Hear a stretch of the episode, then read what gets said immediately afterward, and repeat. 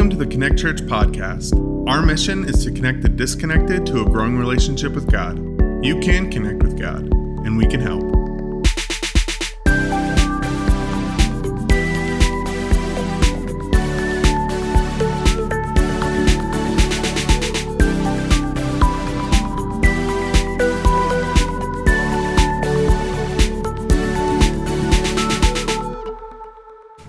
Well, thank you, Chris. And Chris has been doing a great job leading us through this series, Epic, that's talking about um, God's story and how God's story intersects our story and how God's involved in our life. And we're talking this morning about the presence of God on earth. Particularly, we're going to look at the Old Testament to start with. Before we get into the message, let's just pray and then we'll jump in.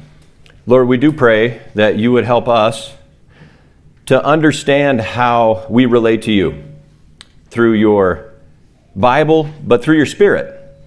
God, thank you that you love us, that you come to us, that you want us to have a relationship with you. And we pray all this in the name of your Son, Jesus. Amen.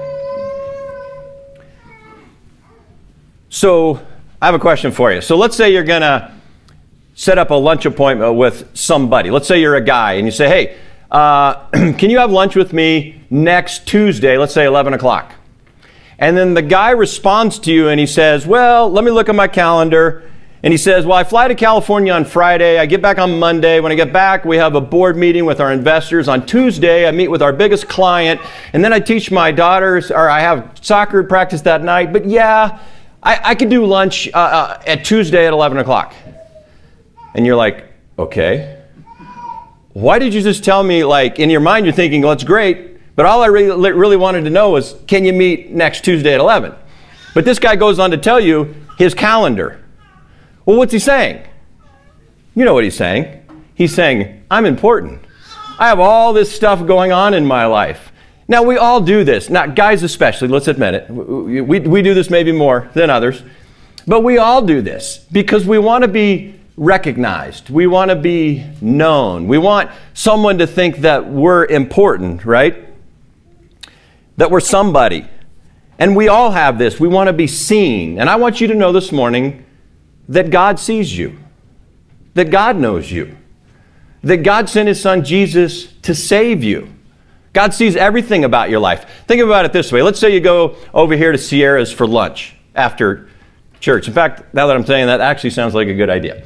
Um, but let's say we do. And you walk in, and the hostess seats you, and she's walking you to the table. And you see her, right? But my question is do we really see her? Because God sees her. And then you sit down at the table, and somebody comes to take your order, and you see them, and they see you, and you might even learn their name. Hi, I'm so and so, I'm your server.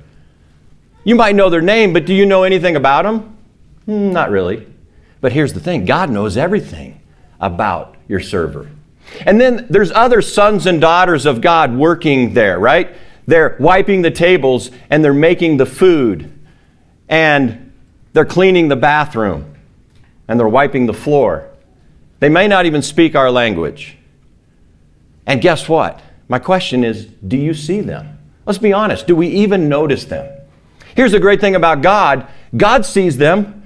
God is present with them. God knows every single detail of their life. I was thinking about this idea that God sees. And there's a name in the Old Testament for God, and the name is El Roi. I don't know if you ever heard this. It's a Hebrew word. And it's and it's El Roi. El Roi sees those people working. El Roi sees people in our lives that we don't see. That name actually was given to God by an immigrant, by a slave girl. It's pretty interesting. Did you know that? That a woman gave God a name in the Old Testament. God name, gave God a new name. So here's the story. I'll try to summarize it for us. Abraham's wife, Sarah, wants to have a baby. She's not able to have a baby. So she forces her slave, her maid, Hagar, to sleep with Abraham so that she can uh, have a child. And so she does. And then the question is why did Sarah want to have a baby? Well, she wanted to be a mom. That's true.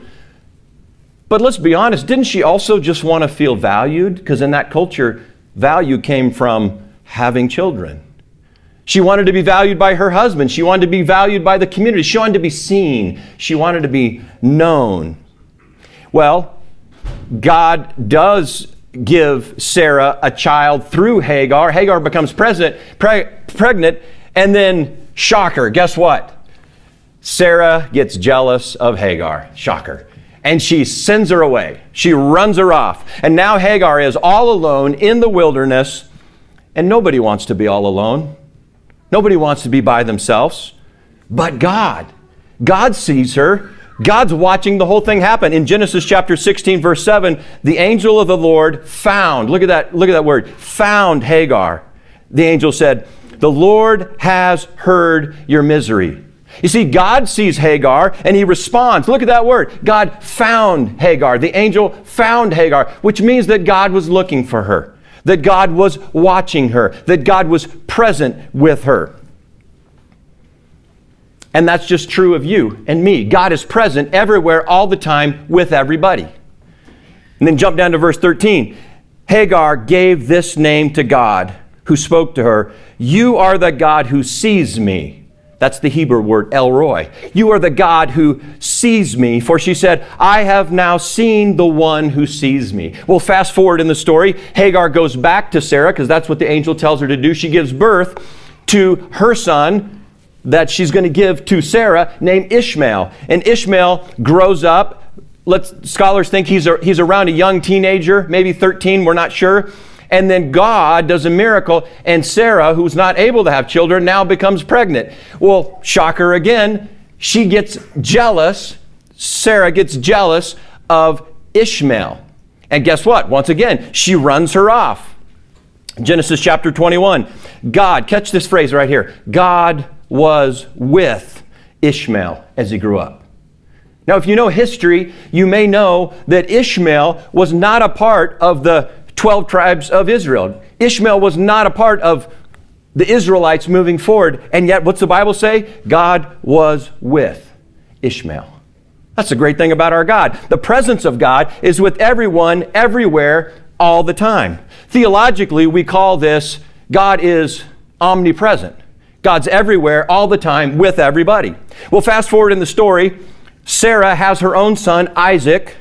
Genesis chapter 26, verse 24 That night the Lord appeared to Isaac and said, I am the Lord your God, the father of Abraham. Do not be afraid. Here's the phrase again. Catch this I am with you.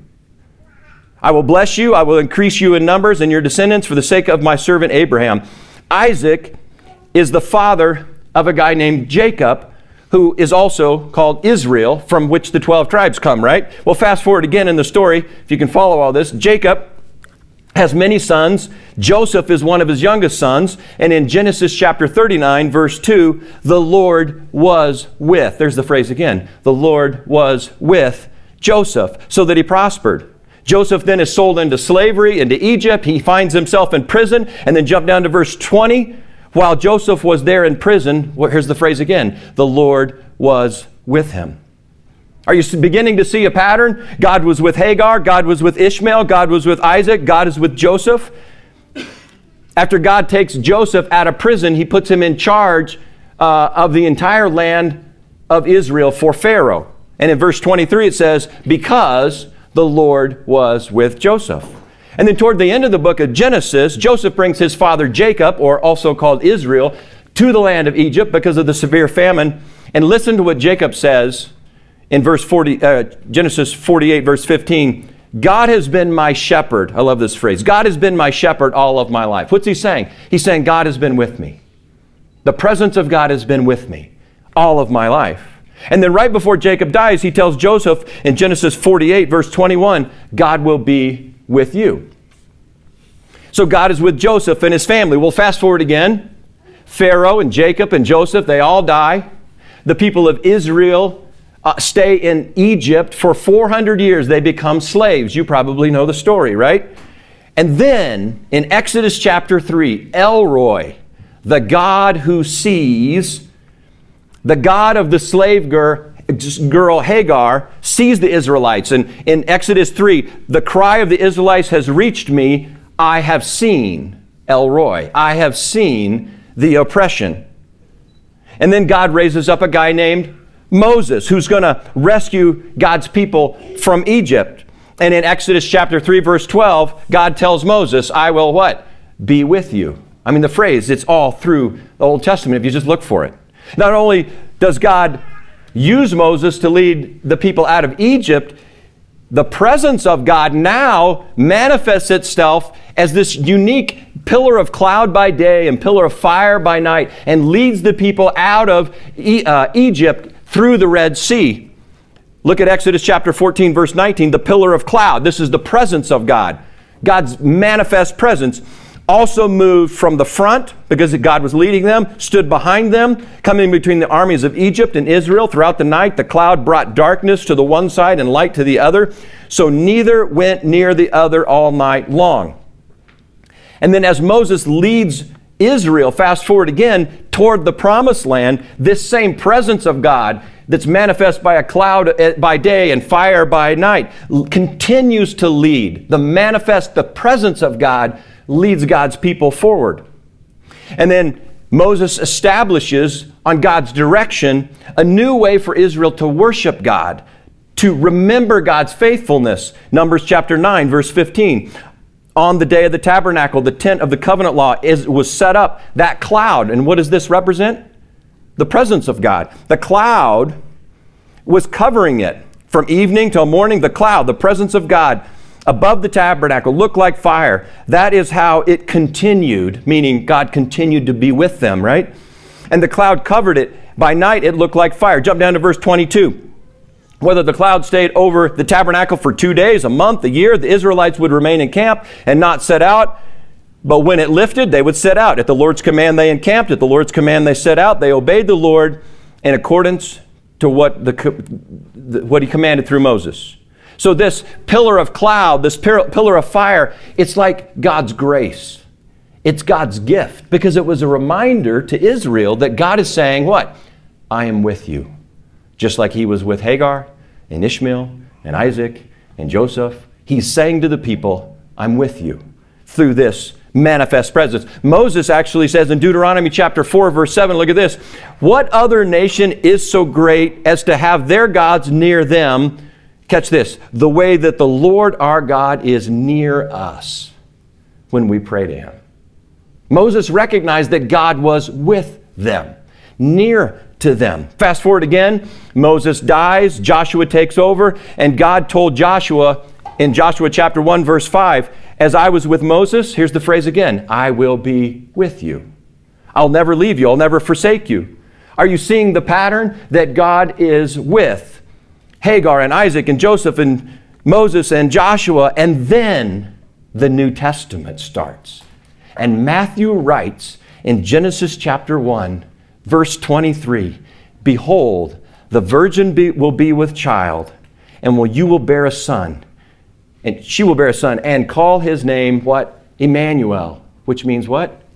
God with us. God with us just like God had been with Hagar and Ishmael and Isaac and Joseph and, and so now in Jesus Christ, God is available and with Israel and with all nations. Matthew is simply quoting Isaiah chapter 7, verse 14, that was prophesied 700 years before. Matthew understood that at the birth of Jesus Christ, it meant that God is now Emmanuel. God is with all of us. And we celebrate this at Christmas, right? We celebrate that God is with us, Emmanuel, the culmination of the Old Testament prophecy from Isaiah chapter 7. And we should celebrate that. But did you know there's more? When God came to earth and he put on flesh, it also fulfilled the prophecy from Joel chapter 2, verse 28, when God says, I'll pour out my spirit on who? Israel? All people, all nations.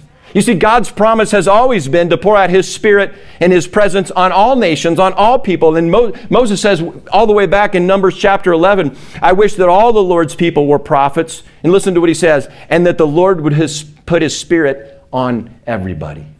I mean, Moses had the Spirit. Moses met with God face to face, and God and Moses says, "I've experienced. I wish everybody could experience this, what I'm experiencing."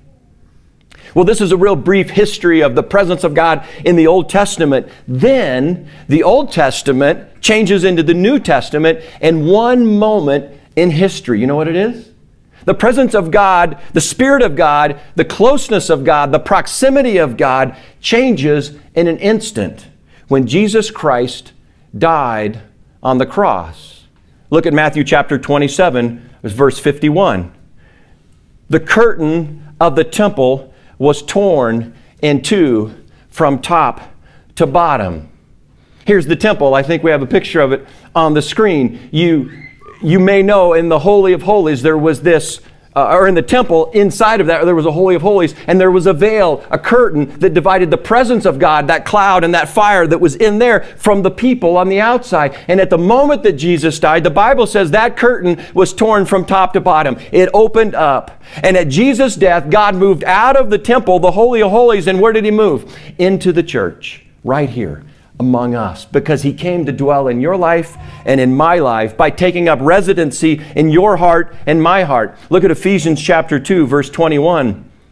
In Jesus, the whole building is joined together and rises to become a holy temple in the Lord. And in Jesus, you too are being built together to become what? The dwelling in which God lives by his Spirit. Paul is saying to this newfound church that this new unified group of believers, different nations, Jews and Gentiles and different kinds of people are all coming together, loving each other. And guess what? He says, You replace the Holy of Holies. God no longer lives there, now He lives in you. Does that blow your mind? Blows my mind every time I think about it, every time I read it you and me, people that used to never be able to get along, different nations, different races, different tongues, different people who used to have no reason to love each other, now in Jesus Christ, love one another and become the presence, the very dwelling place of God. The presence of God moved out of the temple and into your heart and into my heart. Why? So that we'd never be alone. We'd never be alone. Just like Hagar found out that the presence of God comes to be with us. Ephesians chapter 2, verse 22, look at that end verse. You become the dwelling in which God lives by His Spirit. The very presence of God that led Israel by a cloud in history that leaves the temple and takes up permanent residency in your heart and mind when we invite Him. And then this indwelling Holy Spirit gives us power in this life. Acts chapter 1, verse 8 says, You will receive what? Power when the Holy Spirit comes on you. What? Power to love, power to forgive.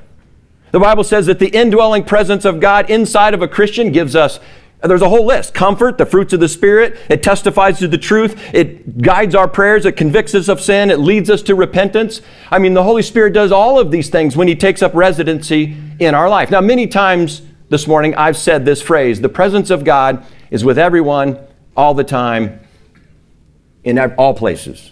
But I want to make a distinction so that you grasp this, or I, that I grasp this, and that I communicate it clearly. So, the presence of the Holy Spirit is working in the world, and He's working in everyone's life. That's one way the Holy Spirit works or, or exists. He, the presence, presence of God is working in the world.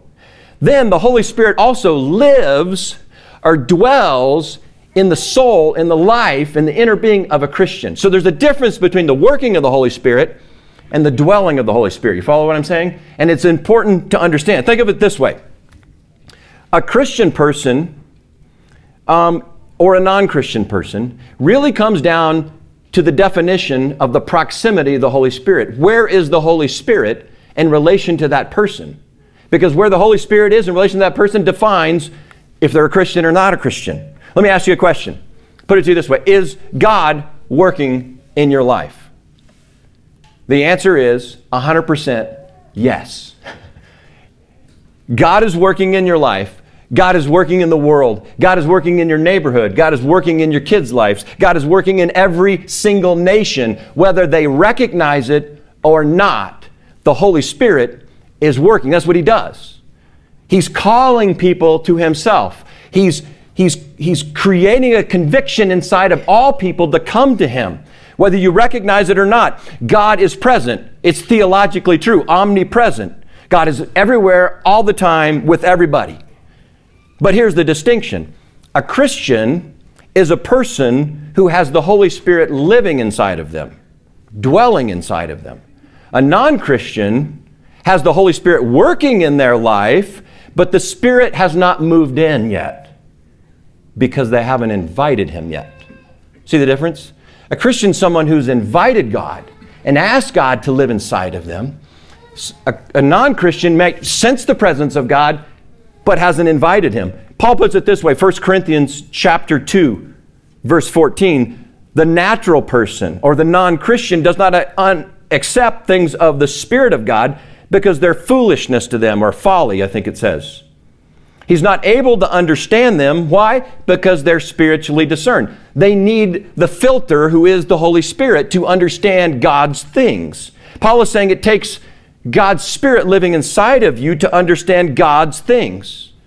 When Paul prays for the church in Ephesus in chapter 1, verse 17, he says, I keep asking that our Lord of our Jesus Christ, the glorious Father, may give you, this is what he wants for them and for us today, would give you the spirit of wisdom and revelation so that you'd know God better. Don't you want to know God better? I want to know God better. And he says, Paul's praying for the church that they would know God better by receiving this spirit of wisdom and revelation. What does that word mean? The word here means the unveiling of God. It means that the, the Spirit of God is able to show you things that you would not be able to understand without the Spirit of God. The Spirit of God comes in our lives and it like it takes the blinders off. It helps us to see what we couldn't otherwise see. Right before Jesus was going to leave. In John chapter 16, he tells his disciples that he's going to leave. And one of his big announcements was about this spiritual transaction that was going to happen. John chapter 16, verse 7. But I tell you the truth, Jesus said, it is for your good that I'm going away. Unless I go, the counselor, that's the Holy Spirit, will not come. But if I go, I will send him. I'll send that Holy Spirit. And when that Holy Spirit comes, he will do what? Convict the world of guilt in regard to sin and righteousness, and judgment in regard to sin because men do not believe in me, in regard to righteousness because I'm going to the Father where they can see me no longer, in regard to judgment because the prince of this world now stands condemned. That's the devil. The devil's condemned. And then he says this I have much more to say to you, more than you can basically now bear. In other words, you'll understand it later, but I just got to tell you this now, and then it'll come around. And we have the hindsight of history. Look, look at verse 8 with me. The Holy Spirit will convict the world of sin in regard, in regard to sin, con- convict of guilt in regard to sin, and righteousness and judgment. Look at verse 9. In regard to sin, because men do not believe in me. The main thing that God was sending the Holy Spirit to do, the presence of God inside of, of, a, of a, any person, was to bring conviction that God is real and that we need God. So, this working of the Holy Spirit is working in our neighborhood and working in our lives and working in nations, trying to convict people to realize they need God. That's the working of the Holy Spirit to bring this conviction, and only the Holy Spirit can do it. It sounds like this it's a whisper sometimes. And it's God says, You need me. You feel it in your heart. I care about you. Stop trying to do it on your own. Let me in. You know that I'm real. Jesus said it this way in Revelation 3:20, "Here I am. I stand at the door and knock. If any man opens the door, what's Jesus say? I'll come in." He's whispering saying, "Let me in. Let me in. Let me in." That's the working of the Holy Spirit. This is the primary work of the Holy Spirit in the life of a non-Christian knocking and calling and bringing conviction.